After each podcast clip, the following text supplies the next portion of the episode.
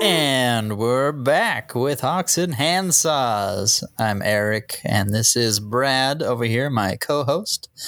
Um, so this week, oh, sorry, yes, there's No, I Brad. said that was his just to mess with your rhythm. Yeah, so hello. Thank you, thank you for that. Appreciate that. You're welcome.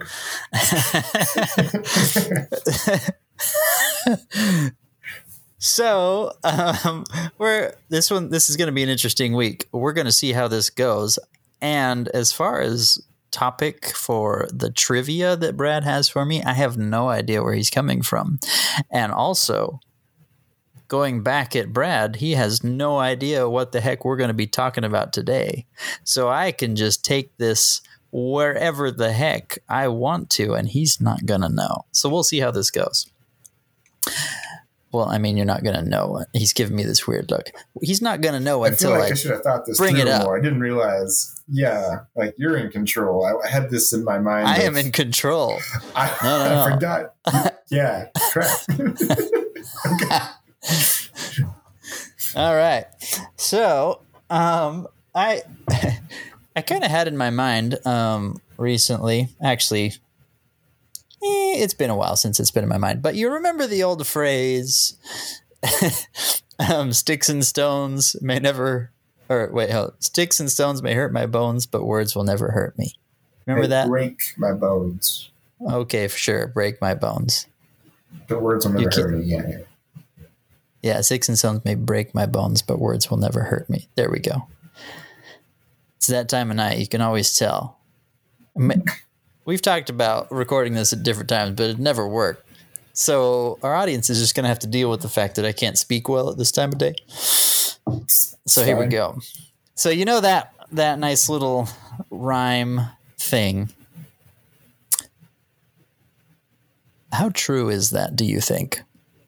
I don't think it's true at all. Why not? Why not? I mean, I, I feel like in the information age that we live in, uh, sticks and stones are not the things lobbed at me most often. It's it's usually words and ideas, and those hurt sometimes, right? Like, I, I've never. That's not true.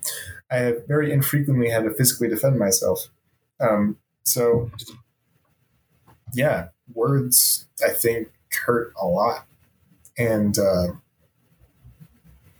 I guess I want to break down harm a little bit. So there are people who are trying to attack you with words, Okay. uh, and I think that's obvious, like bullying or whatever.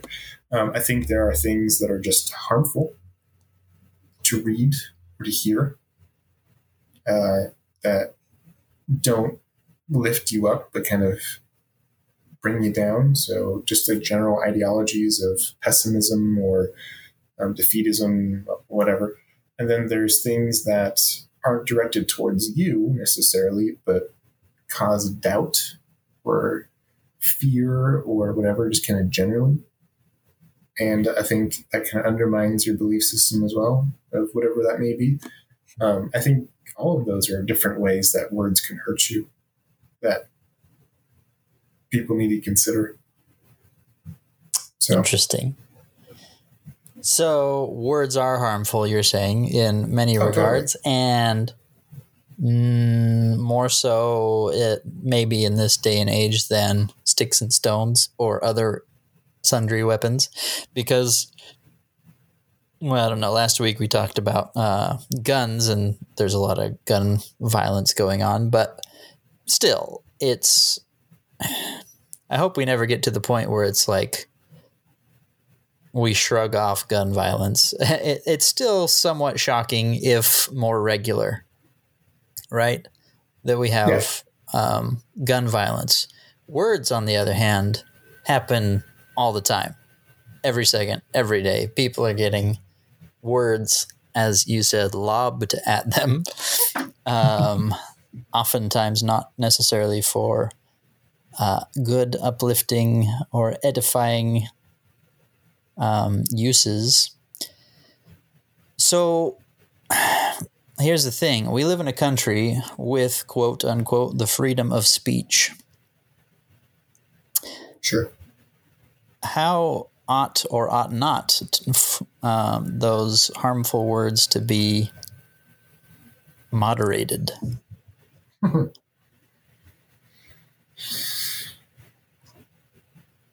I feel like this is supposed to be one of our light weeks, Eric. I don't know what you're doing. Eh, you know, like, we don't have to spend a long time on this one. Oh, okay, fair enough. Um, how do you regulate it? Well, Yep. uh, Ought it to be regulated or ought it Ought not it to to be be. regulated? so the freedom of speech, I think, is a it it has restrictions to it. A lot of people try to make it not have restrictions, but that, that's not how that works. Um, I, I think freedom of speech extends to expressing your opinion to in, in such a way that you see fit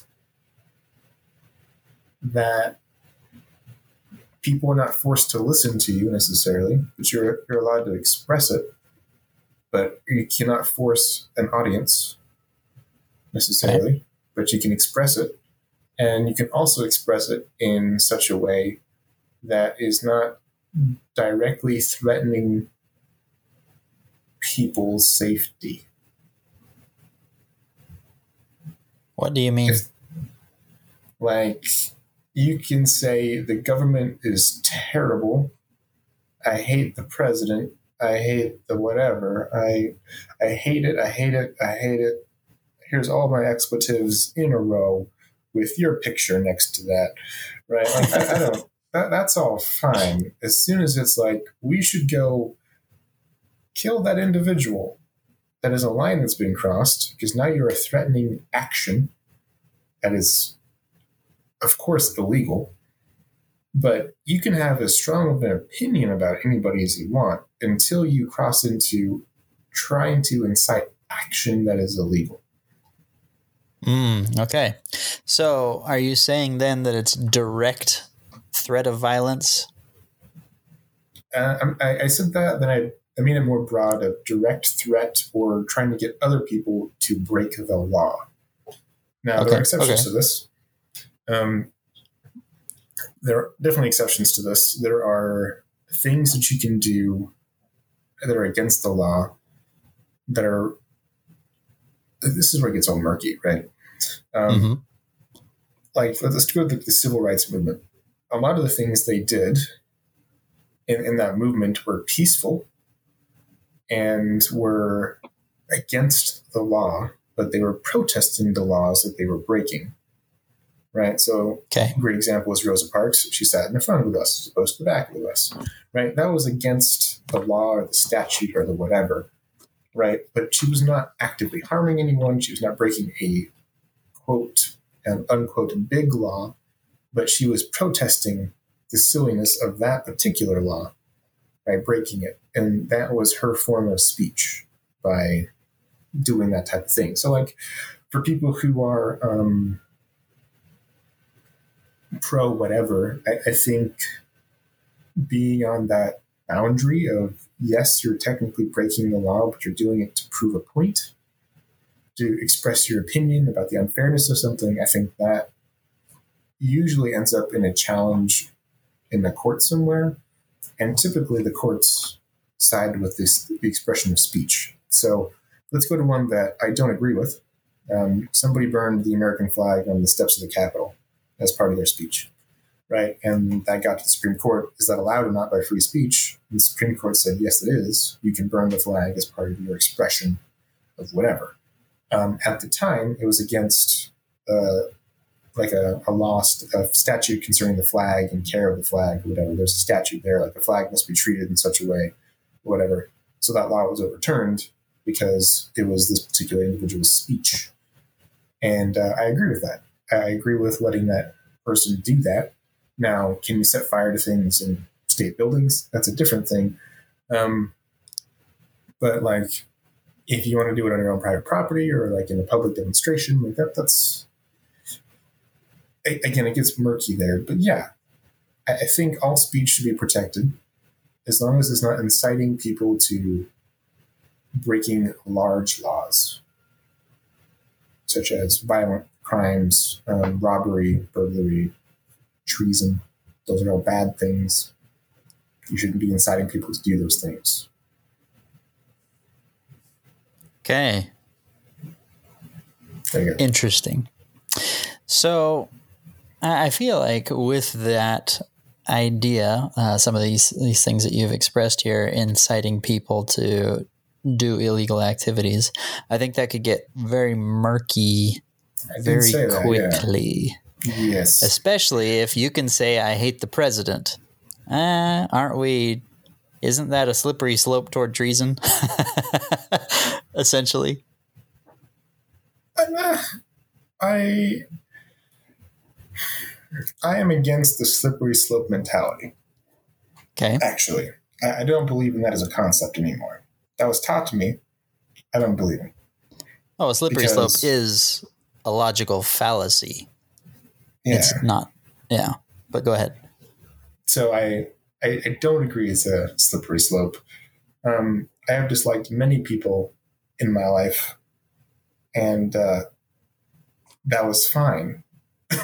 you know, and I could express that without becoming treasonous.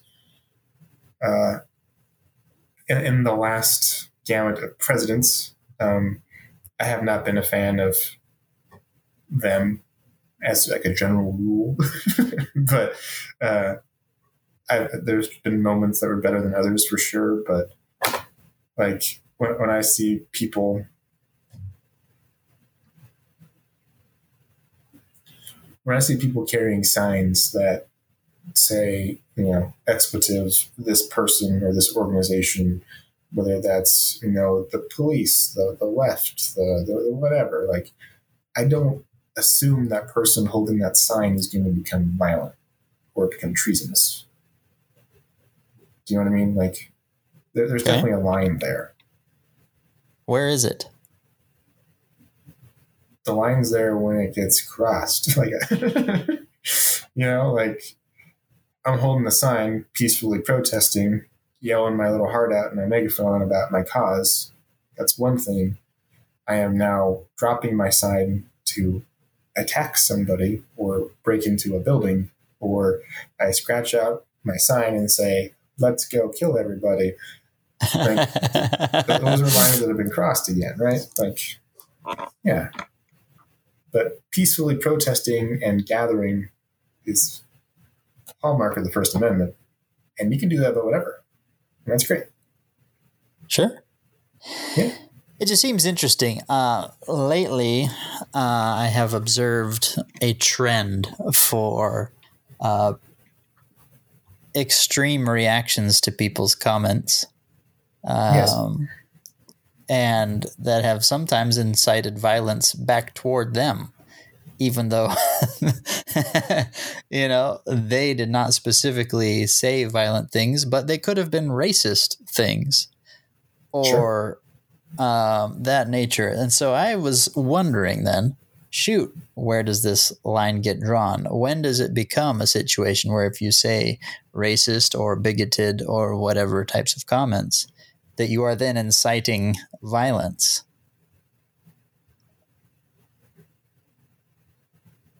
It seems question. a much more common trend these days.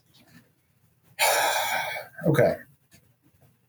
I read a YouTube comment, the source of all wisdom and uh, other things. I read those YouTube too. Comment um, from an international person. Okay, from somebody who claimed to be international outside of the United States, and uh, this was re- regarding um, like uh, a ruling about guns.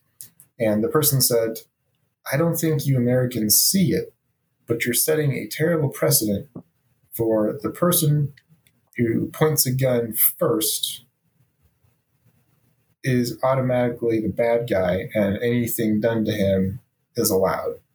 Like, what a terrible precedent that sets. And I was thinking about that, and I'm like, I firmly disagree. And so now I was thinking about how would I reply to this YouTube comment while I was taking a shower this morning if I was to express my opinion. And I was talking, like going through the mental gymnastics in my head about how do I communicate this in a way that, you know, somebody who doesn't have a gun, like more guns than people in their country would understand. It's like, well, let's remove guns from the situation. If a person has a knife and pulls that knife out and brandishes that knife at you first, are you then allowed to reciprocate with the knife? And I was kind of trying to figure out how to phrase that. Then I was anticipating a very inflammatory reaction from this person. Then I was anticipating me responding to that inflammatory reaction with, "This is why I don't make comments on YouTube." You know, like I had this whole conversation in my head, right? Assuming what you're talking about, this this extreme reaction, and uh, I think it comes from a couple places. I think it comes from there's so much information now that people can selectively pick what reinforces their worldview. And that's exclusively what they hear about any given topic, which is kind of cool. And it's also kind of terrible um, because news was a lot more scarce 50 years ago. But Sure. now you can get news spun any way you want it. And that's it's cool. And uh, That's cool. you can get fake news, right? You can, you can just read The Onion, and that's all the news you get, right? Pretty, pretty And cool. people still believe it. and, and- right and, and so like uh this is a family friendly podcast you can't talk about that onion article but um the i was going to mention the uh the opinions of people have become more extreme second thing i think we give everybody that we read on the internet like whoever they are i think we give them too much credit because we have no Mm. idea who they are um, when i talk to you i've known you all my life you've known me for all of my life. Like pretty pretty pretty cool that whole dynamic there. We we understand where we're coming from, and we still surprise each other, of course. But like we definitely have a, relationship here. On the internet, we always assume there's something, but I almost guarantee that they're not that thing. Right? That person who said that inflammatory comment, that could have been a seven year old kid. That could have been a Russian hacker that could have been some guy at a gas station like in australia who accidentally clicked off the video that he was on went to a different video and then wrote the comment there. And so he wasn't even talking about what you saw. He was talking about his previous video but you know whatever because he was distracted because it was raining it's australia who, who knows? Like you have no concept of who this individual is. And yet we assume that they're peers at least i do i guess i shouldn't generalize it but we assume that they're peers that they're educated, that they're ma- making a rational comment or something like that for a lot of these. And I think that that's a problem because if we met these people in real life, we probably wouldn't engage with them. You know, like if we were in a room with them, we probably wouldn't walk over and say, "Hey, what's your opinion on this thing I just watched?" You're like, "No, that would never happen. Yet we invited into our house, into our lives, to react to it. And so again, that's why reactions are getting bigger and more extreme. And then lastly, I think only the people with extreme opinions feel comfortable in these arenas. I don't feel comfortable. I don't make YouTube comments. You don't make YouTube comments. You don't write Twitter posts. What do you And mean I don't make YouTube people. comments? How do you know? I just go to your profile and look at all your comments. You went to my profile. I mean, you can. I just made I made one comment once. on my video. Yeah, thanks. Yeah. You're welcome. Anytime. I appreciate that. Um, but yeah, I think most rational people don't feel comfortable engaging in this. And so it's only the crazy people with crazy opinions making comments. And yes, I'm making huge generalizations here, and I feel good doing it.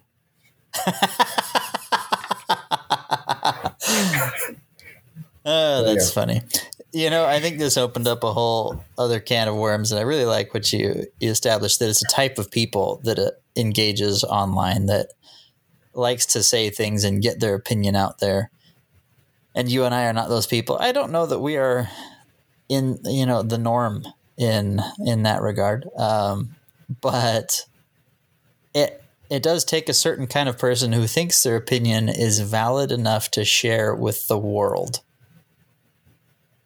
I don't know that they view it that way, though. Yes. because you have to understand that this opinion is going out to the world, to every person that will be watching this video, reading these comments, or going on this Twitter thread or whatever. It's very easy to get to real you know you're sitting in your your room or on your phone or whatever and it's a very isolated experience. And you don't see the audience that you're writing to which i think makes the experience a completely different one in sharing your opinion. So while these are maybe a lot of them outgoing people i don't know that everybody is I think a lot of these people are some people who don't ever express opinions except online. Sure. And there it's a weird I think almost an equalizer to be able to communicate online. Um, opinions that never would have gotten expressed are suddenly expressed because people who never had voices in the real world now have voices. And yeah, it's it's a strange world that we live in where real life voices come from a certain type of people. And you know, those types of people I think still have voices online. But then you have other people who didn't have real life voices who now have voices read the world over and sometimes they get validated. Yeah. You get YouTubers, people who literally make stuff out of their garage and become world famous overnight. You know, this is crazy stuff. It is crazy stuff. And like, I, I want to go back to that YouTuber idea with you just mentioned. 50 years ago, if you were hitting millions of people, you were a major news organization. You were the president. You were like a, a big deal that had a lot of checks and balances or whatever. But to your point, um, I think the favorite YouTuber to pick on is probably Markiplier. He's got some stupid number of subscribers. He makes really stupid videos. Um, his audience is huge. Like that one man playing video games on his computer and recording his reactions to the video game he's playing reaches millions and millions. I think it's hundreds of millions of people that he reaches. Can you imagine your voice, Eric, reaching hundreds of millions of people? Like this podcast that we're talking on right now, this getting to hundreds of millions of listeners, wouldn't that change how you say things? Oh, heck yeah. Yeah. I think This would. would be a much more scripted podcast. but at the same time, we're publishing this online yep. to the world, to your point. Yep. And yes, we might have only one listener right now, and it's you. But 10 years from now, somebody might find this. Markiplier might find it and be like, this podcast really spoke to me. You all should listen to it. He plugs it a couple times. All of a sudden, our audience becomes his audience, right? Like And everything that we too. said Oh, to man. three people or whatever online um, now goes out to millions of people. Like it, you never know. You know. Online crowd. So and our and our podcast episode about guns and gun laws was threatening their right to bear arms and threatening their way of life and therefore threatening their life because without guns I'm now e- exposed and so my life is endangered because of what your podcast expressed and absolutely. and did you also know that they weren't hard enough on guns? Like they pretty much said guns were fine, and you should. They encouraged military style guns in that podcast, and so obviously they're endangering us by putting more guns. in. Yeah, both we're sides are doomed. angry about that particular one. yeah Yeah. we're doomed Still not sure I'm going to publish that one, so we might be talking about a podcast episode that you'll never hear, dear listener. We'll see. See, it's already already uh we've got maybe we should do an episode sometime about uh um censorship along these lines. Yeah. I like that. Oh, Sure. that'd be that'd be good. Anyway, very interesting. Words to me and their impact on people. Um, it's pretty crazy. I I really hate that so much violence is incited or hatred is in, is incited because of what people say. Well, but I also teach quite vehemently. What? No, I guess it's not. Isn't the majority of violence caused by words? I don't know. I mean, ideas are expressed somewhere. It has to start somewhere, right? Sure. I suppose. I like your land. I'm going to take it over. I don't know. Maybe the idea isn't vocalized. I don't know that it has to be vocalized. People Well, just invade. Take Russia, for example. Why did they invade though? They invaded because they were told to via words. Right?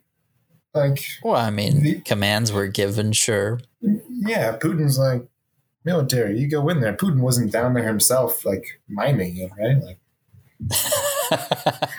kind of just pointing towards Ukraine. Like I think there were definitely words there, but the words didn't start with a command. They started with an idea. Somebody said somewhere in Russia, you know what, that Ukraine, we should make that Russia. Either again or still or whatever the idea was, that was said somewhere. And then somebody said, that's a good idea. I'm writing that down. And then they started making battle plans and they started making like tactical decisions and they had discussions about it. When, how, where. Like, this was all discussed at some point, which I oh, think Oh, sure. the violence came after many words were spoken about the violence. Yeah, very possible. A lot of violence spoken, but they were explicitly words about violence. So I don't know. Well, maybe it started off with like like you said, I want your land. Is that is that violent? Or is that an expression of I just want your stuff? And then we're in our slippery slope, Brad. Doesn't exist. Don't believe it. Um, I don't know. Slippery slope is kind of a weird concept. I, I understand that it is a logical fallacy, that it's not a necessity. Logic, you know, has to do with the things that make sense. Um, you, you've got the things that, you know, necessarily have to be, or via a bunch of different examples will likely be. And slippery slopes doesn't necessarily follow either of those. Um, thought processes or you know, paradigms or whatever I'm trying to say. But it's it's an attempt to, I think, an attempt to foresee the future, to see what a cause effect relationship might yield. Because, like it or not, cause effect relationships branch. There are uh, results as um, that come about because of decisions. And so people try to determine, oh, this is what might happen because of this, and this is my, what might happen because of this. Is the margin for error greater the more steps along the road that you take? Sure, sure. But I also don't think I should fault people necessarily for the attempt, the exploration. Where might this lead? Because if we don't explore where things will lead, then we'll be blindsided by the time we're there. So, does a slippery slope exist? Uh, well, yeah, people use the slippery slope mentality all the time. Um, Sure. And I think what we use slippery slope for is an unrealistic uh, belief or certainty that that scenario will come to pass, right? Rather than this is possible and I'm concerned about that.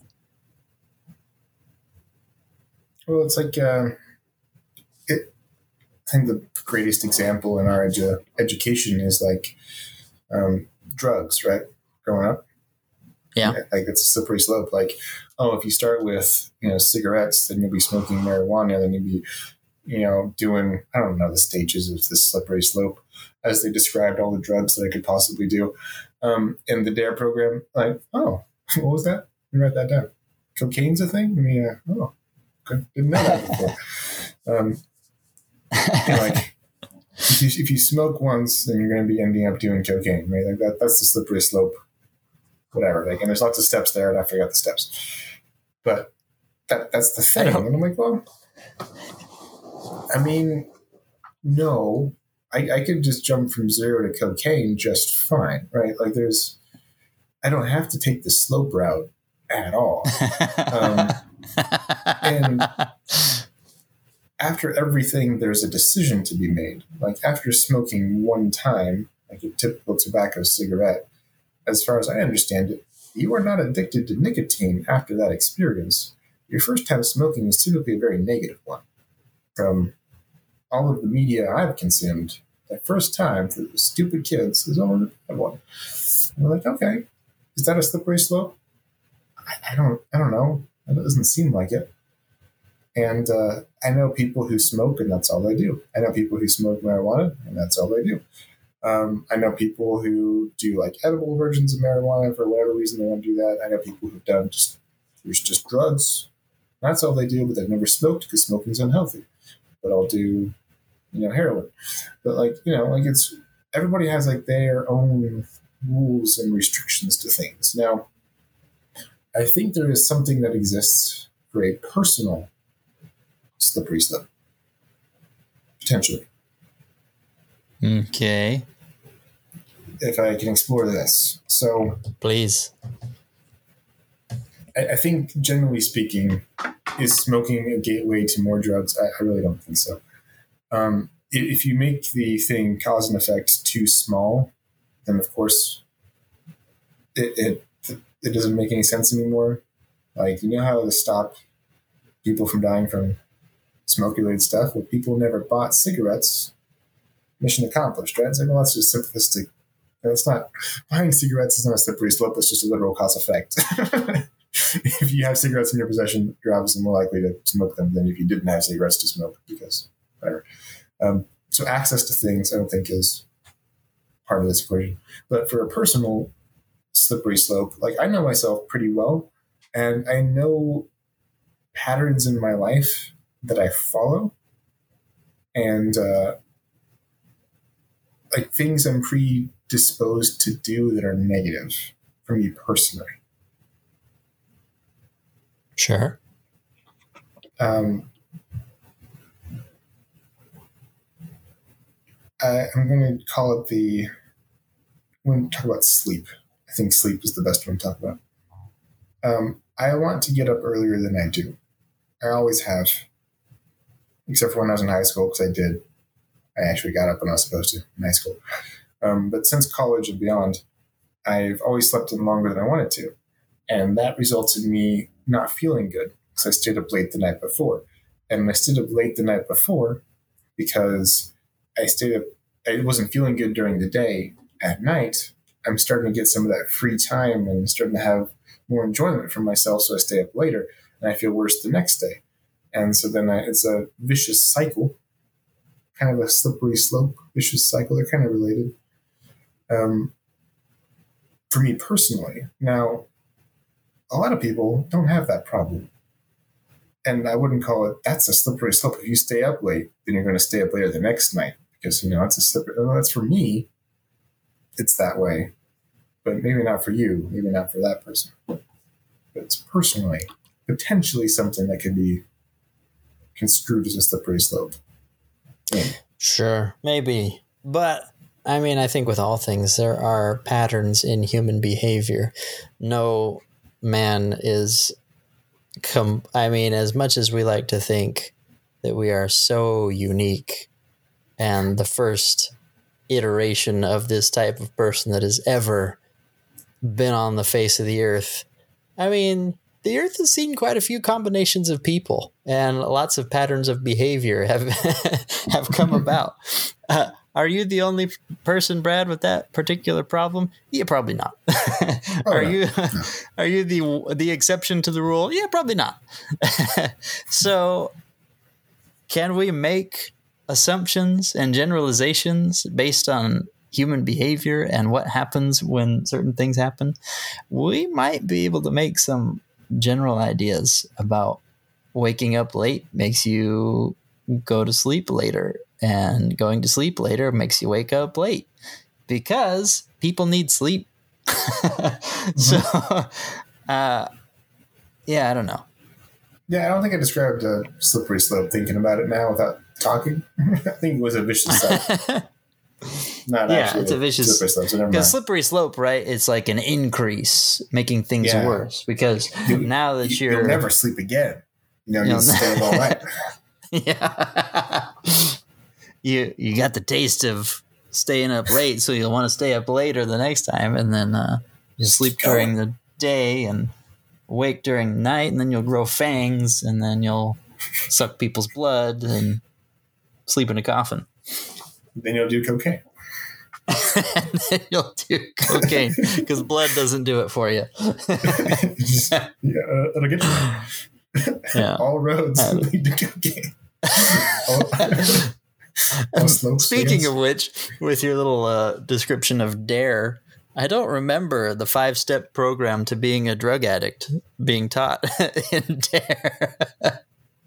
Oh, I, I made a little poster about You did? um, like taking drugs, and every time you take drugs, you get a high, but then like the low hits you, and it's a new low, so you got to take another drug to get a, a high, and the high is lower than the previous high because you're building up your Uh-huh, tolerance. uh-huh. I built a chart, went on my cafeteria wall. I got it on the wall. wow. Yeah. So the DARE program made me make this poster and gave me a reward for the comment that is made. So yeah. I don't know. Well done, Brad. Thanks. Well done. I did the You know what I remember about paint. Dare? The guy holding the drug. No.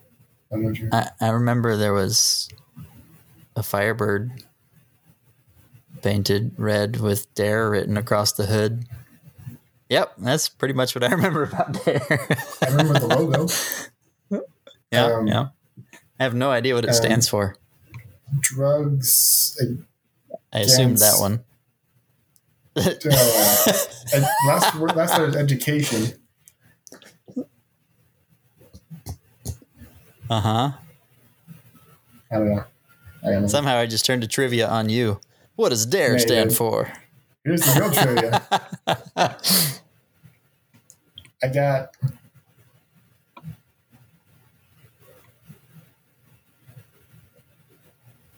Okay, here we go. I, I have three trivia questions for you. what? Yeah, it's all That's it. I'm going to have to amp up the topics in this latter half just to throw you off. pay so you this back is for all this. about words, actually. Okay. So Uh, it fits perfectly in theme. This is a word-related trivia question, um, specifically the written word. So, a Uh-huh. typical self-published author. How many copies of their book, on average? do they sell? Eesh. Yes. Eesh.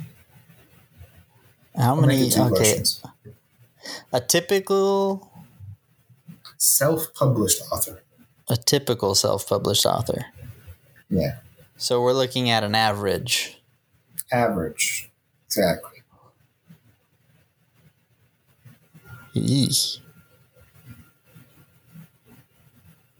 Or is it not an average? Is that more of a median? That's probably a median, huh? I don't think that's going to help you, but whatever. Well, I'm just thinking because if we're going average, then I would think like, all right, the real big successful ones, they're making lots of copies, printing lots of copies, and then somewhere in the middle there. But if we're So, dealing yeah, with typical self, ones, Self-published is the thing. So not like traditional publishing where you have like Yeah, yeah, yeah, published by whatever. Like, I publish well, even self-published myself. people, I'm sure there are outliers of successful people. Of course.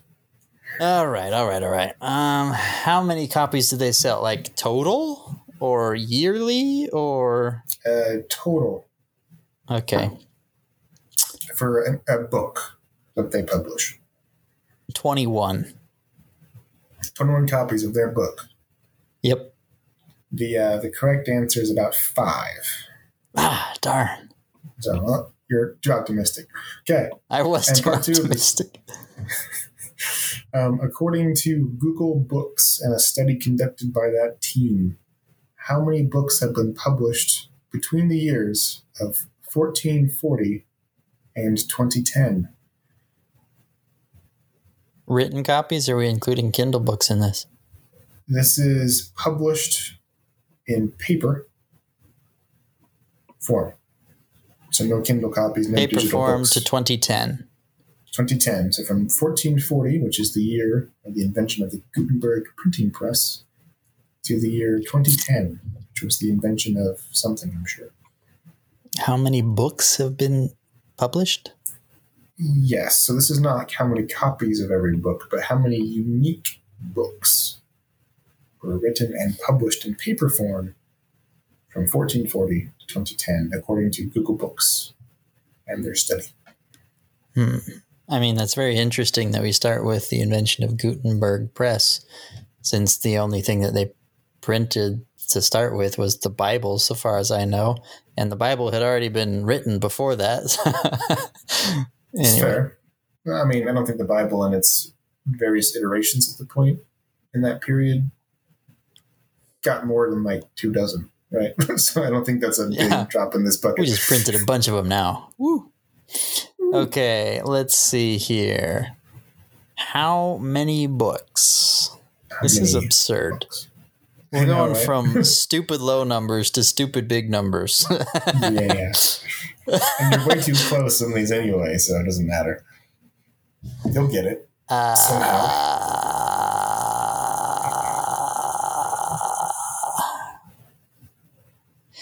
mm, mm, ah, mm.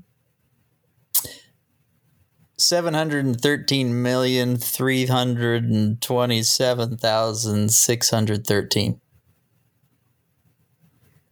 Once again, a little optimistic, but not, too bad. The correct answer was 129,864,880. So hey, I had were- the same number of digits. You did. Same order That's not too magnitude.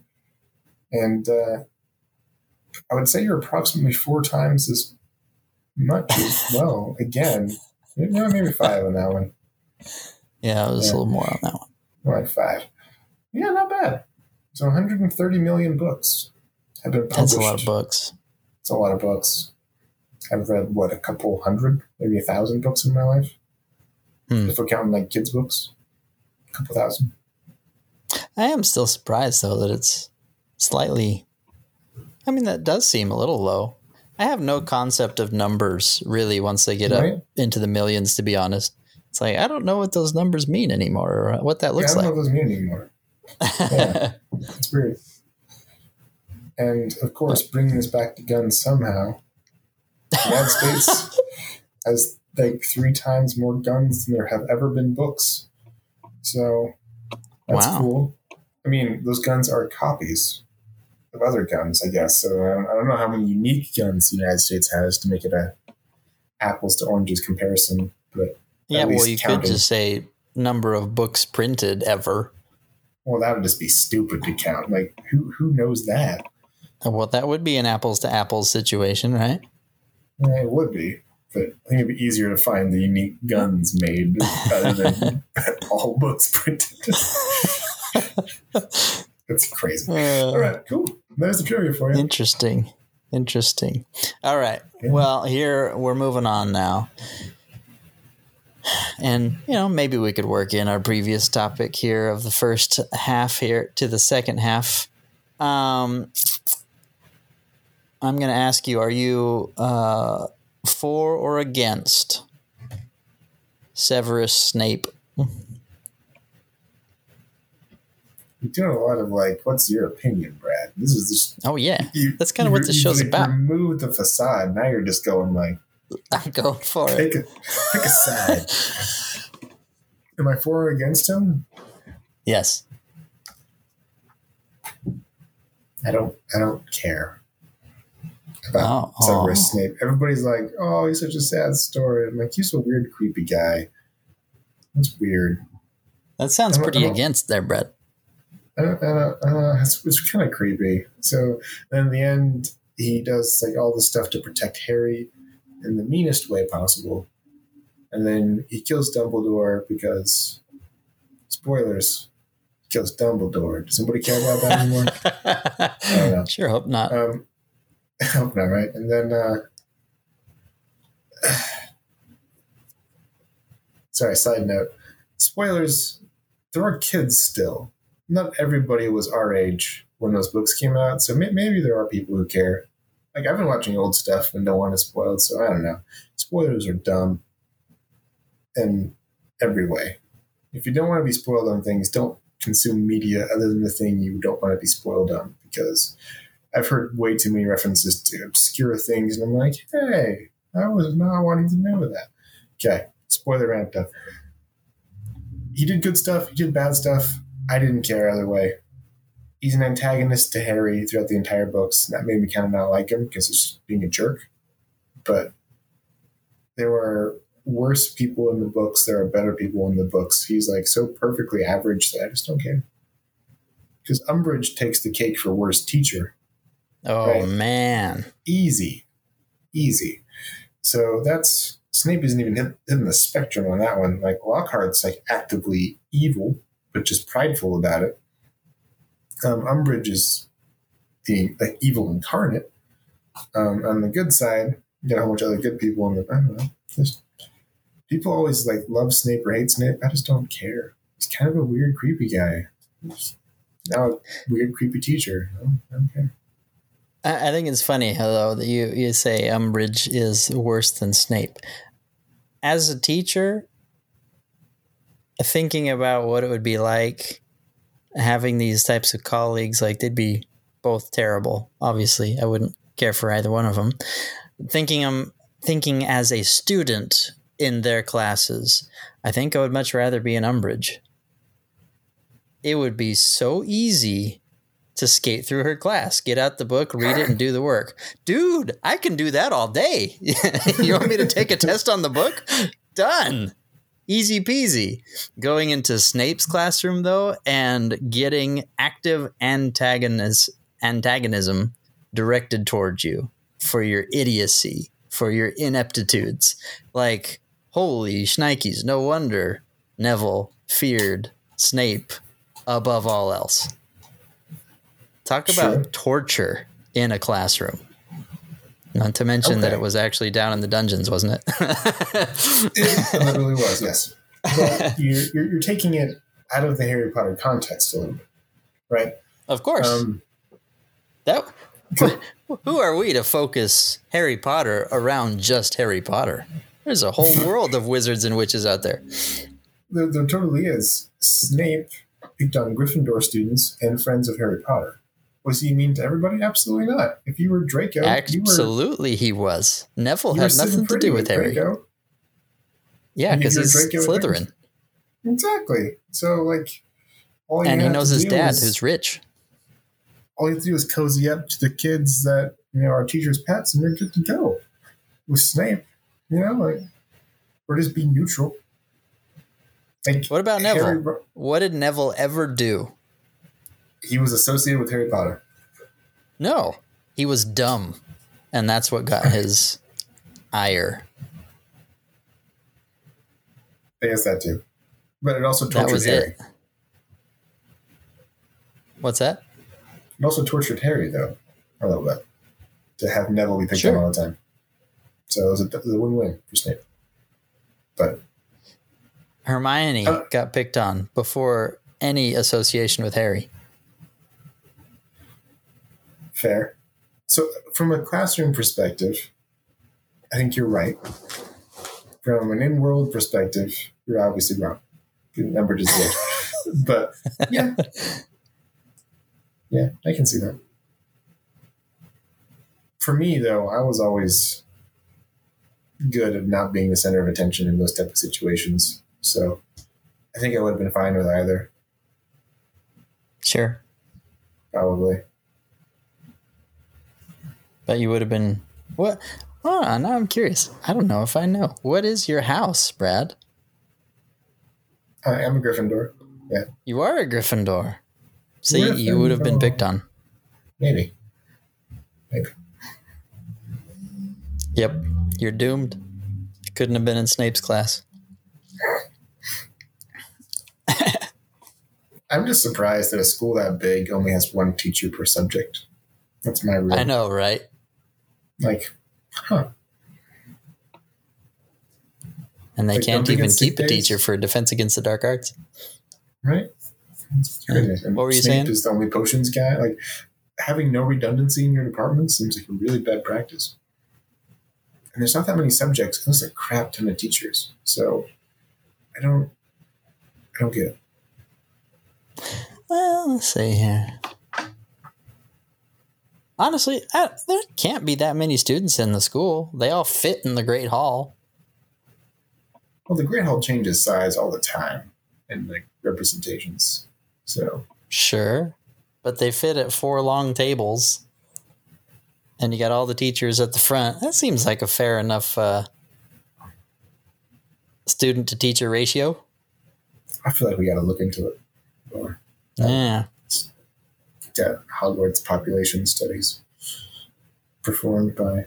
Well, Ministry of Magic can't be trusted to do anything. So No, they can't.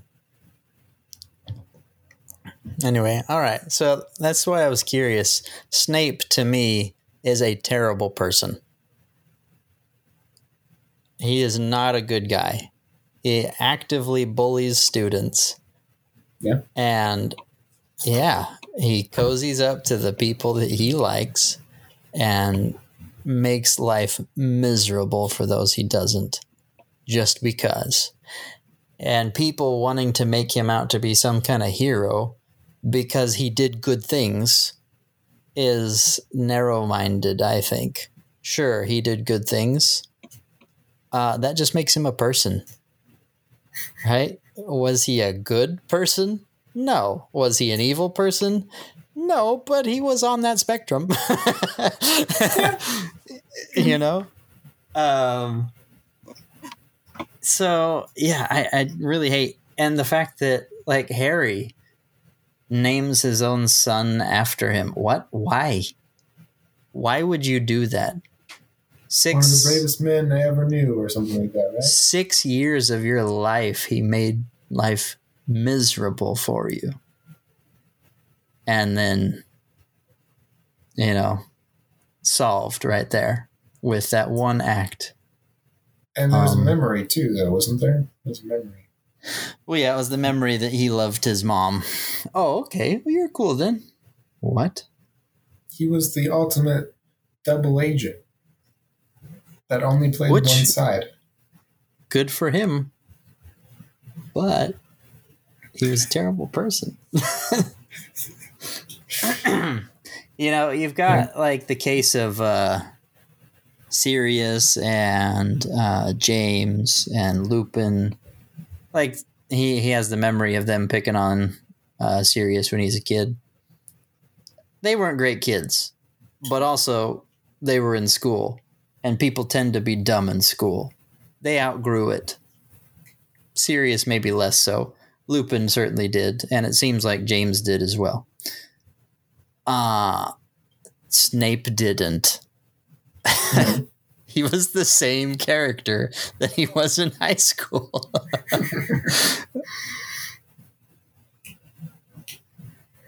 Well, Yeah. I want to go to the uh, year one, the Quidditch match with Quirrell. Right? Uh-huh. Quirrell's trying to kill Harry using his little Yep. magic. And uh, Snape's trying to save Harry using his little magic. uh-huh. And people like, it's part of the, the, the stream of like, ah, Snape's the good guy.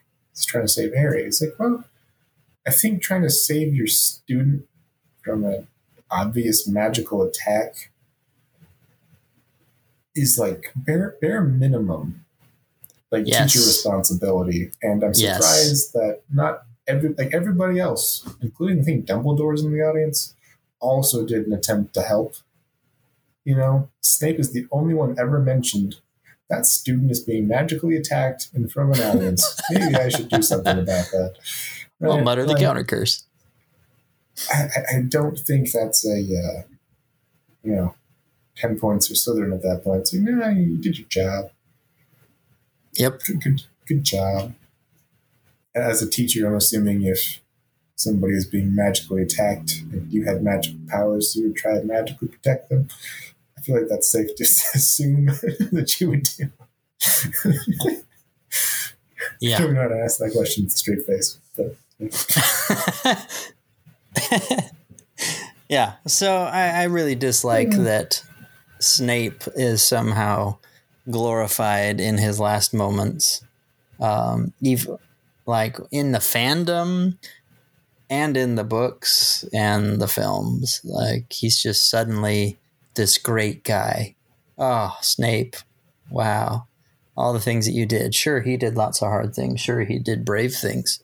Uh, cozying up to Voldemort with constant fear of death. That's pretty intense. That's hard. Good work, man. But you're still also not a great guy. You can do good things and not be a good person.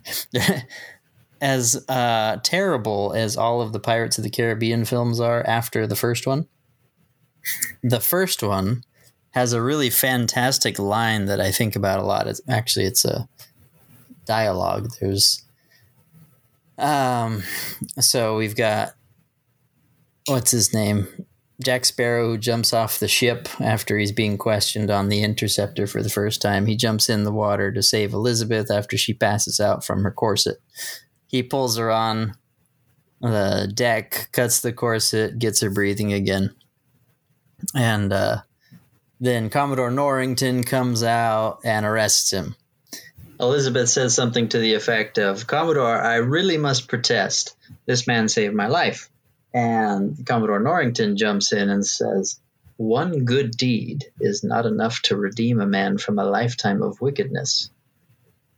And it's like, ooh, that's pretty good. But then Jack Sparrow comes in with another zinger, though it seems enough to condemn him. That's a rough argument between two sides and I have not figured out how to answer it uh, adequately. Because on the one side, yeah, he's done terrible things. He's a pirate. He's stolen uh, people's stuff, probably ruined the livelihoods of a bunch of people, probably killed a bunch of people too. We don't know all that happened with Jack Sparrow prior to Pirates of the Caribbean, but pirates, as much as we glorify them in our media, pirates are not good people. and uh, so he did all this bad stuff, and he does one good thing where he saves this girl from drowning. That's nice. So let's arrest you now. Oh. Uh, but then also, he didn't have to do that one good thing, and he did put himself at your mercy in order to do that good thing. Ah. How do you parse You that see, out? that's the uh, it's the, the the grand scale concept, right? Like if you do enough good stuff, it bounces out the bad stuff, right? Like uh, I, I don't know, you you're going around poor neighborhoods taking food from children, right? And you keep a very careful tally of like, I stole 20 kids' lunches today from a poor neighborhood. And then you go home and you donate 20 meals worth to those little feed kids in poor areas of the world. You know, only one dollar gives one meal to one child, whatever it is. And he, he counts it out and he's like, well, I'm going to do 21 children's worth of donations. There you go. Save the day. And uh, the cops kick down his door and arrest him for stealing kids' food, right? Just because he did a good thing doesn't mean he didn't do a bad thing. It the, the good thing, in order to make the bad thing go away, needs to be in restitution for the bad thing. That's the only way it works. Mm. Otherwise, it's not like a point system. Like, uh, uh, you kicked that dog, you now owe a different dog 200 pets. You know, and that, that balances it. No, no, you have to go back to the original dog that you kicked, apologize, make it feel better, give it a treat, give it a hug, never do it again. Those are the things that make that better. Mm. And now people might say, So, well, for all the misery somebody, that's how do you fix that? And the answer is you can't. You can't do that. You can't fix killing somebody because it's, it's a permanent state now. So, in that case, I don't know. It's, it's not my job to tell you how to make that right. so, I, I don't know. So for all the misery that Snape caused Harry, was his were his actions restitution for that? In that he know what Snape spent most of most of his time saving Harry. I don't think they're comparable. Like, uh, I don't know. Like, if you're a lifeguard at a pool and you're just bullying some kid over and over and over again, and that kid starts to drown and you save the kid, so you know, does that make up for it? Like, no, you're a terrible lifeguard. Yeah, you, you saved the kid. You, you like hit the bare minimum of doing your job, but you made that life life for that kid miserable. Like to your teacher point. Uh, I, I think it's. I don't want to say bare minimum. I think Snape went above and beyond in a couple things, but it it doesn't forgive everything else. Mhm. So no, it wasn't restitution. Yeah, there's no restitution. I'm sorry for being mean to you this whole time. It was all an act. I actually loved you the whole time, Harry. You're my favorite too. I loved your mom anyway. Whew. Hot stuff she Yeah, I loved was. your mom and hated your dad for it. I hate you because you remind me of your mom. But you know, that's Who married your dad? married your dad. That's cool, right?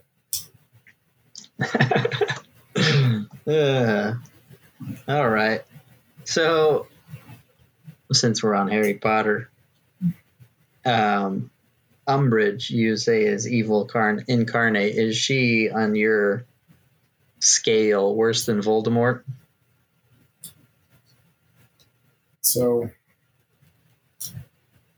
probably no. People say that, and they're saying that because of how. Can I tie this back to our first topic? It's all about the lies.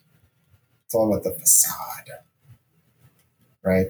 Like Voldemort was never hiding his intentions, you know. Mm. But Umbridge was sickly sweet, and that is worse. You know, like corrupting something that's posing as good. It seems worse to us than just bad. I think. But no, Voldemort was worse. He was just fundamentally worse. He was a mass 'Cause he, murderer like- of Wantonly kills people. yeah, he, like he's the mass murderiest of all the people in those books. Umbridge, I think, does kill a couple people, and she becomes like a really annoying, evil turncoat bureaucrat nightmare. But it's just frustrating because she's smiling at you in a sweet way while doing it, and saying it's for your own good the whole time. While Voldemort's screaming at you, "I'm trying to kill you." One is easier to reconcile in your mind. The other one is harder, but Voldemort's still worse. Okay. Um, which of the seven books is your favorite? My answer was the third for a long time. Oh yeah. I'm going to change change that to I don't know anymore. It's been too long since I've read. My current taste in books will have changed it probably. Well, maybe but it was the third. Oh, I got other things I'm going to read right now. Like The Way of Kings for the fifth time. So, um. For the fifth time, that's obscene, Brad. That book is so long. I'm, I'm reading it again as for your parents. To- to- Are you still give it- doing that, Yeah, I'm halfway through. I've written a page per chapter in my little notebook. dude? That was Christmas Yeah, I'll last it. year. I'll make it. You'll make what? You missed it. I'll make it by Christmas. you missed it by seven months. Don't worry about it. I'm still in it. I said I'd do it. I'm going to do it. I'm Sticking to it. Okay, okay, I'm, about Uh-huh, halfway uh-huh. through. Yeah. okay. Anyway, yeah, I'll reread them again. But I like the third because I really like the relationship between Sirius and Harry. Um, I just really love the dynamic a lot, and uh, Mhm. it was just a bright spot for Harry and like a positive male figure in his life. That's cool. He didn't have any like parents. He had the Weasleys for a little bit um, here Uh-huh. and there, but like this was like you know his godfather here, really connecting and bonding with Harry, and I really, really, really, really enjoyed those moments. Um, and things starting to ramp up with the action a little bit. There were werewolves, there's time travel, there was crazy stuff happening. Um, Yeah. it was really fun. Really enjoyed it. So my third was my favorite. Last time I made an opinion about Harry Potter books. That is also my favorite book. There you go. Yeah. And different reasons, though. I mean, yes, I liked Sirius as a uh, parental figure in his life. Um, I think I probably liked Lupin more as that, that kind of a figure because because he was there where Sirius wasn't. And that's actually what I liked about it is that this is the only book out of all seven where Voldemort isn't the villain. Hmm. Sirius Black is. Until he's not, which is the big twist, right? So there's much more setup and like exciting storytelling going on here Sure. um, Yeah. that I, I quite enjoyed. We had this new character who entered the scene, and you're wondering what's going on. You have this Lupin guy, and you find out that Lupin and Sirius were buddies, and then there was that betrayal, and oh no, Lupin's actually friends with Sirius, and this is bad. No, Peter Pettigrew was in on it. And there's just so many puzzle pieces that are now fitting together in a really cool way that uh, you don't find in a lot of the other books. You get some of that with Barty Crouch Jr. in the fourth one, um, but I don't think it works quite as well. I think the third one is the pinnacle of puzzle pieces fitting together without Voldemort as the villain, and yeah, that's I think fun. but the twist in book four is like, oh, Mad Eye Moody's Barty Crouch the whole time.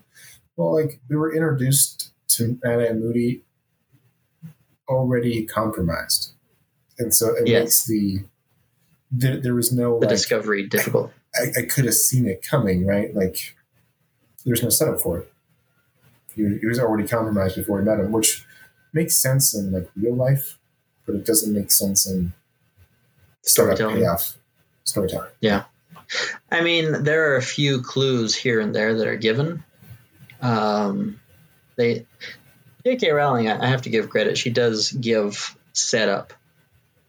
This that might not have been one of her better ones, but she does give it. There's like that whole sequence of uh, where Harry's got the egg, right, wandering around the castle at night, gets his foot stuck in the missing stair and he drops the egg and it screams and then uh, they have like the little people talking in the alleyway not the alleyway but stairway and they're all thinking harry potter's around somewhere you got snape filch and mad eye i think are all there um, and mad eye talks to him and he says you know i don't think that map uh, is working, or at least, uh, well, no, that was in the third one. He says he's not sure if it's working, but he was really confused because he saw Barty Crouch Jr. or saw Barty Crouch in there. He's like, oh, Barty Crouch is here, huh? And so that was one of the weird, like something's amiss at Hogwarts Mhm. in that Barty Crouch is Barty Crouch is on the grounds, and he's in Snape's office Sure. Yeah. So there, there there were some setups along the way, Okay, but personality wise, you can't figure it out. Like you can't say, "Oh, that's not the way Mad Eye would have behaved." Yeah, nobody would know. So you had no idea. so I, I, I feel like she did a fairly good job of trying to set up as best she could. Um, but the third uh, third book has some really cool setup with clues, the missing finger, um, yeah, and all of them as animagus Mhm. animagi magi i don't know how you say all that but anyway, yeah, that they were all buddies together and they all learned how to do that. And yeah, it was, it was pretty cool. I enjoyed it. Does the time travel work? No, no, it doesn't. Whenever you introduce time travel into anything, it never works. Can't happen. Yep. Doesn't work. And uh, But the weird implications really of falter. Peter Pettigrew being scabbers the whole time. Super creepy. my, son, my oldest son, he is into that and catches on to that pretty quick. Uh, it's like uh, we were just listening to the third book right at the beginning. We went to uh, a camp out, and it said that Scabbers was hiding in his front pocket, his pet Scabbers, and he's like, "You mean his pet man?" he's like, "That's creepy." creepy. like, yes, yes, it is creepy. And then we heard somewhere, oh yeah, because he takes uh, Scabbers who doesn't look well. Um, he takes him to um, the pet place in Diagon Alley to get some advice on how to make him look better, feel better. And uh, says, "Oh, well, he's been in the family for years. You know, he's Percy's rat before he was mine." And then Shaw was like, "He's been through more than one person." Why is he Ah. doing this? I don't know why he did that. Yeah, I don't know. Just he's dead. Can't come out. I don't know. So, so He was always hanging out with the spineless. Weasleys Yeah. Forever? Like, how about you just go somewhere else? Like, there's other places besides Britain in this planet. Like, I don't, understand. I'm gonna just hang out and eat rat food all the time. The Weasleys. You can't even credit him with the long game because there's no way he would have figured out that he would have seen Harry. Yeah, there's no way. Now, Percy to Ron, then Ron will meet Harry on the train, and they'll become fast friends, and it's going to be perfect. Sit Yeah, back for 15 years. Don't even worry about it. Or however long it was. You know, as as much as I love the Harry Potter stories, if you look at them with too scrutinous of an eye, it's they start to fall apart a little bit. They, they do. And yeah. yeah. Unlike The Way of Kings, which is a perfect book. It is Now, glorious. see, we've talked about this. We've talked about We this. did, Harry Potter. It's Harry so. Potter has got good storytelling. Way of Kings has got not good storytelling. It's got amazing storytelling. It's fantastic. It does in some topic? respects. Every respect. No, not every respect.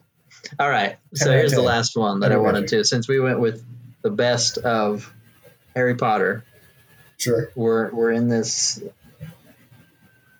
um, this fantasy trend here, and it gets brought up an awful lot. The Lord of the Rings trilogy comes up almost every episode. It does. I've never um, read them. so that's okay. You don't have to read the books because Okay, cool. I'll watch them. this is one of the rare exceptions where the movies are better than the books by a long shot. Come at me all. I'm sticking by that. I have read the books. Lord of the Rings trilogy. Out of the three, we're not going to include The Hobbit in this because I know how you feel about The Hobbit. The original Lord of the Rings trilogy, which is the best of the films. I don't consider them three films. so there you go. I consider them one nine hour movie. Wrong answer. it's um, I too long of a movie. I don't care. The world can't define what's a movie to me. Yeah. It's all part of the same story arc. Sure. Yeah, it's like Harry Potter. Sorry, the Harry Potter movies. Let's go Star Wars. Star Wars movies. They have like a very clear beginning, middle, and end. Like this is the story of this movie. And yes, there are carryover characters, but it's a brand new set of problems, a brand new set, whatever. Every movie. That's how they work. Lord of the Rings. There's one setup in the first movie. They're continuing that same setup, and then there's the conclusion of that same setup You know, it's one movie, one story arc. No, no, no. It's more like a television show if you're going to go that route. They've got the long game and the short game. They have the rise of the action and then the peter off. They got the rise of the action and then the peter off. Then they got the rise of the action. It's the same for everyone. It wouldn't work as a film if they didn't do that. Nobody'd see it. Sure, It's got to be. like- it has to stand on its own two legs. yes and and no because like when i uh, i watched the first one with my mom i remember this oh, i didn't see it in theaters i saw it at home and uh, i was devastated devastated at the end of the movie because we had just lost gandalf we had just lost boromir and i'm like. I, I, I don't know if I can go on. Mom, like, ooh, uh, this, this is just too hard. Like, this is so cool, but I, I, I'm struggling. I was a young kid at the time. And my mom was like, well, does it help you feel better? Nobody else dies. And I'm like, well, I don't know if that makes me feel better. It makes me feel weird. but now I know that. But it did make me feel a little better, and I kept watching him. And uh, it, it felt so incomplete, right? Like, they just walked off into the forest. What the heck? Frodo, Sam, They- what, they what are you guys doing? Where, where, where you go? Um, and, and there were so many like cliffhangers because you had Merry and Pippin being kidnapped. You had um, Gimli, Legolas, and Aragorn chase it, all other things. But the main point of the the movie was still out there. The ring was not delivered to Mount Doom. I, was not satisfied, and so the story was not complete. Therefore, it's one movie. Right. The overarching story was not complete. Yeah, and But the overarching the story Fellowship powerful enough was to complete. take those three movies and make them one movie in my heart and soul. The fellowship was created, the fellowship fell. There's your arc. There is an arc, but it's not the arc, and the arc is more. Yeah, right, I know, and I explained that. Television show, same status. Does the same thing. No, it's just one nine-hour movie. It's fine. Anyway, if I had to pick which chunk, since you know the publishers split the Lord of the Rings into three books, and they decided to make the movies into three whatever movie, whatever. Which was the best? um, I love Minas Tirith so much. I want to go with the Return of the King. I like the conclusion a ton. Um, the Battle of Minas Tirith, I think, is just epic in scale. Like it's just sweeping and huge. I love the spectacle of it. Um, I love the all of the characters coming um, full circle or finishing their arcs. You know, Aragorn becoming king. You have Faramir um, finding his self worth. You have Merry and Pippin becoming warriors. You have um, like everybody finishes their conclusion so satisfyingly, and everyone makes fun of that movie for like having too many endings, and the extended versions too too many endings. I'm like, yeah, bring it on, give me more endings. Um, so I feel like people don't do endings well, and this one was like, we'll give you all the endings. I'm like, sweet, and I don't mind any of them. Right? Like it's oh cool. Sam gets back. He gets married, has kids. That's great. Frodo gets to go off to the Grey Havens, the elves. Sure, why not? Like I'll, I'll watch all of those things. Like, all of these stories come to come to an end. Like that's that's awesome. Because there's so many characters we cared about. To uh, compare Yeah. this to India, Indiana Jones, at the end of his trilogy, he rides off into the sunset. You know, with uh, a Sallah next to him and whatever, and his dad. Like Indiana Jones is the only character you really care about, knowing what happens next, right? He's riding off into the sunset to have more adventures. That's it. Because Indiana Jones, it's about one character, and we get the conclusion for him. But It's good to know he never met interdimensional beings. it's good to know that. that the, the Indiana Jones 5 coming up. Looking forward to it. Oh boy. anyway, if there were more characters we cared about, like if Marion was a recurring, recurring character over all three movies, we would want to know what happens to her if she's not there, right? Like that becomes now a necessity. Like, how do you know what happens to Marion? What happens to Short Round? What happens to whatever if they were recurring characters, but they're not? It's just Indy. Indy's the recurring character. We know what happens to Indy. That's fine. Lord of the Rings, we have a cast of nine characters that that gets even bigger. We want to know what happens, and that's great. Way of Kings, sorry, Way of Kings, it keeps coming back. The Return of the King um, does all of that excellently. And Yeah, uh, yeah, it does. I think I agree. I love it. I love it so much. And so much friendship, brotherhood, and sacrifice in that movie. And those things all speak to me. So, uh huh. Yeah. Well, I think uh, a lot of people would agree with you. After all, it did get nominated for you know awards and stuff like that. Won awards, yeah. which is kind of unheard of for a fantasy film. but uh, yeah, Man. I I am an oddball on this one. Very few people agree with me, but I'm a I'm a Two Towers fan. I've heard that a lot, actually. Um, Really? All I think my, I think my, My numbers are growing. sister is on on this camp. Oh, Two Towers. good. See, Yeah. there are there are more of us out there. Most people I talk to like either the first or the third. They don't like the second one. If you're gonna go for the full overarching story, why would you like the smack dab in the middle? You know, a lot of people Right. like the beginning. Oh, it starts off good, it ends great, but right in the middle of it all, why? What? Uh, I really enjoyed that one though because there's some really good uh, storytelling in there with the tension, the action that's occurring. This is the first time where you get some real serious action. Uh, Oh. Helm's Deep was awesome. I remember having like PTSD coming out of the theater after watching that battle sequence. I was like shaking because it was just so too much, too much going, just overload of. Yeah. Anyway, Yeah, It was so it, good. feels it's cramped, it's dark, it's dreary, and it's personal. Right, Minas Tirith Yes. is scale, but this is like yes. A couple hundred dudes versus ten thousand, and you're just it's, it's a perfect scene. Yeah, Yes. And because of that, I, I really like Helm's Deep as a battle way better than Minas Tirith. I felt like it lost a little bit, becoming too grand.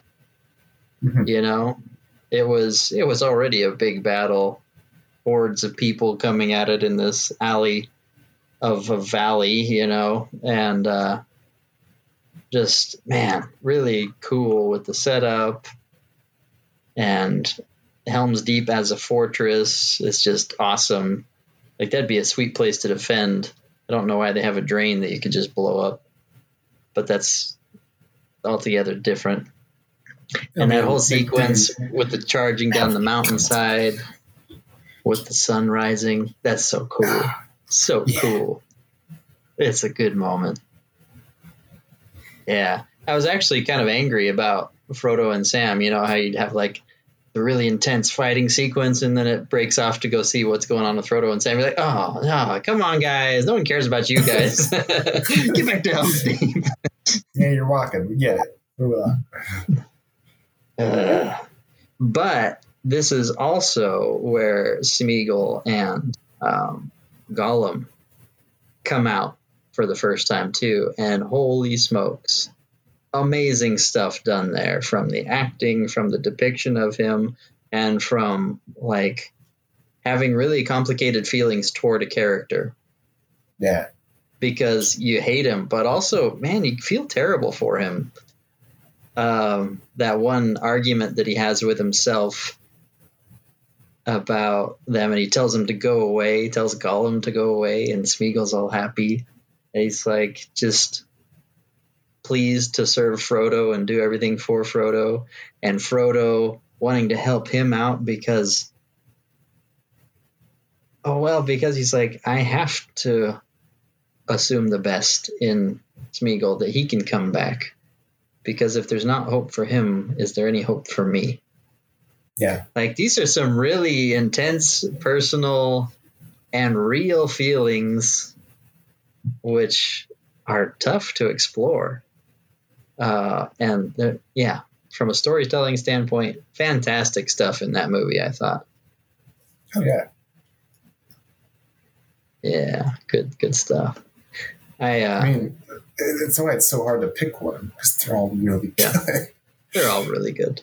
I had a friend Yeah. though who was like outraged that the elves came to Helm's Deep to help Rohan fight off the uh, the Uruk-hai.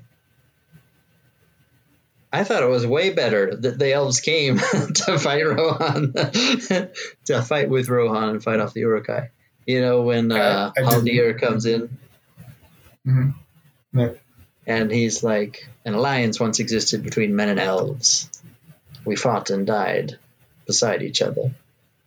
We come to honor that allegiance." And you're like, "Yeah, you did. You guys are awesome." and for for uh, a filmmaking company that doesn't really have a whole lot of surprises that it can pull out because it has a fandom that's read the books, it's like, whoop, we're pulling out a surprise here. You didn't see that coming, and isn't it that much better because of it? And if you stand like, back to actually look at it, I think it's much better. I, I totally agree, and I, I haven't read the books, like I said, so it, it doesn't change anything. And like the outcome, No, it's the outcome was the same. Yeah.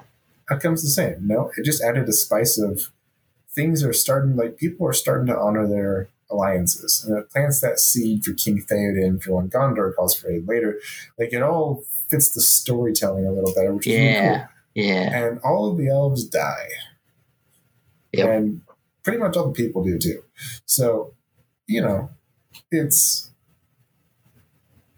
it doesn't particularly matter. It just adds that moment to be a little bit cooler because there's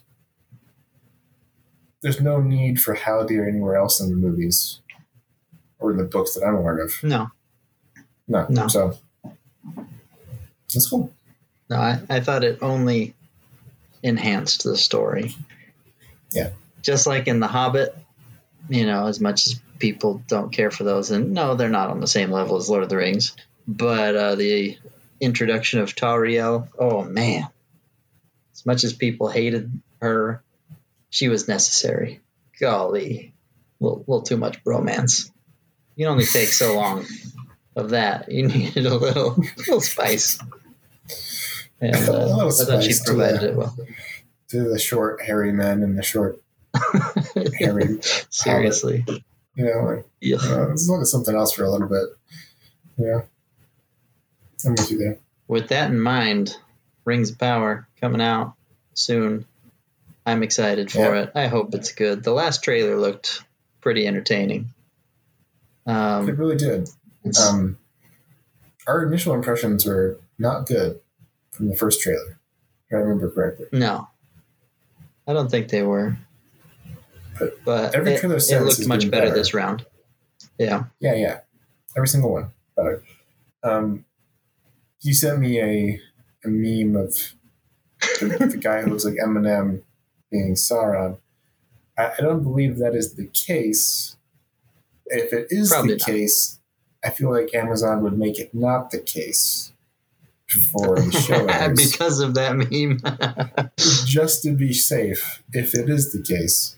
But um, I mean, everything else besides that one particular character looked really cool, and I think Yeah. that character has scarier moments. I think it's a, a poor trailer shot, maybe. I don't know. Yeah, yeah. And you know, I don't know who that character is. The by the way, we're we're talking about the uh, shaved headed elf looking person. Uh, Very pale. yeah, very Blonde. pale, funky doodle eyebrows that kind of go up, but they're also blonde. Anyway, uh, we just get this one shot of them looking very menacing in the direction of the camera ish. and that person seems too obviously uh, too obviously conniving got a grudge you know too easily recognizable as someone with bad intentions. I feel like if you're going to go with the biggest baddie you're going to have to do better than that. He seems too much more like um like oh shoot what's his name? Wormtongue. Grima wormtongue right? Like Mhm. he's that guy that's off in the shadows with the evil grin and you just know okay bad guy. Uh, Yeah. frodo has a really good line from fellowship of the ring when they're talking about aragorn when they first meet him. And he says i feel like which turned out to be wrong by the way. He says i feel like a servant of the dark would look fairer but feel fouler. Well throughout the whole series they all look pretty dang foul and feel pretty dang foul Yeah, But- there's no there's nobody who looks good who's actually bad. Yeah, that's funny. but Sauron, I think, would fit that description. After all, he's the one who duped everybody, right? Yeah, He's he's gonna have to look fair, but also actually be foul. So I, yeah, I sure hope uh, that's not Sauron. But I, I really hope so too. And like I, I want Sauron to be, from what I understand, early time Sauron was like a shapeshifter. I think. uh huh. Um, and, and so it would be really neat to have Sauron be multiple characters, multiple names, multiple whatever. Um, And then have a the reveal later. that was it was all him, you know, super Yeah. cool because we. Yeah, he's not going to be showing up as like the ten foot tall, menacing wall of black steel, you know, like he did in the prologue to the first movie. Like, that's not what Sauron looks like at this moment, you know, like, like oh there he is, there's Sauron walking down the street.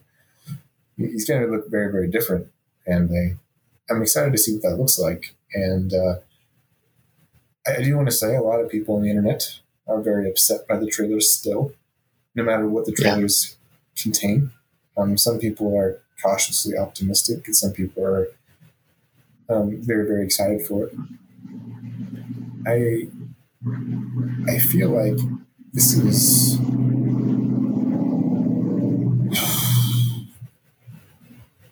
we're in a weird spot with media.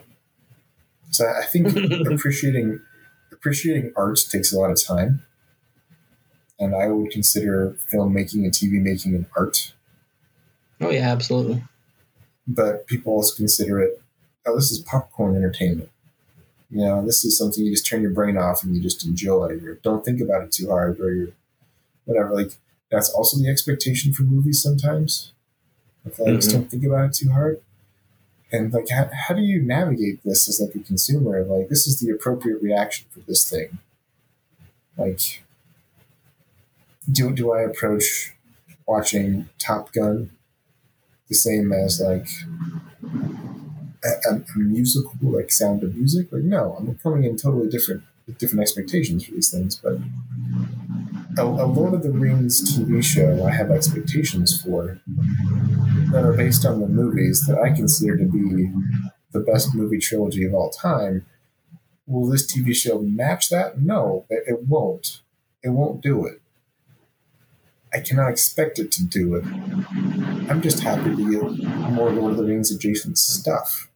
That seems kind of cool. Agreed.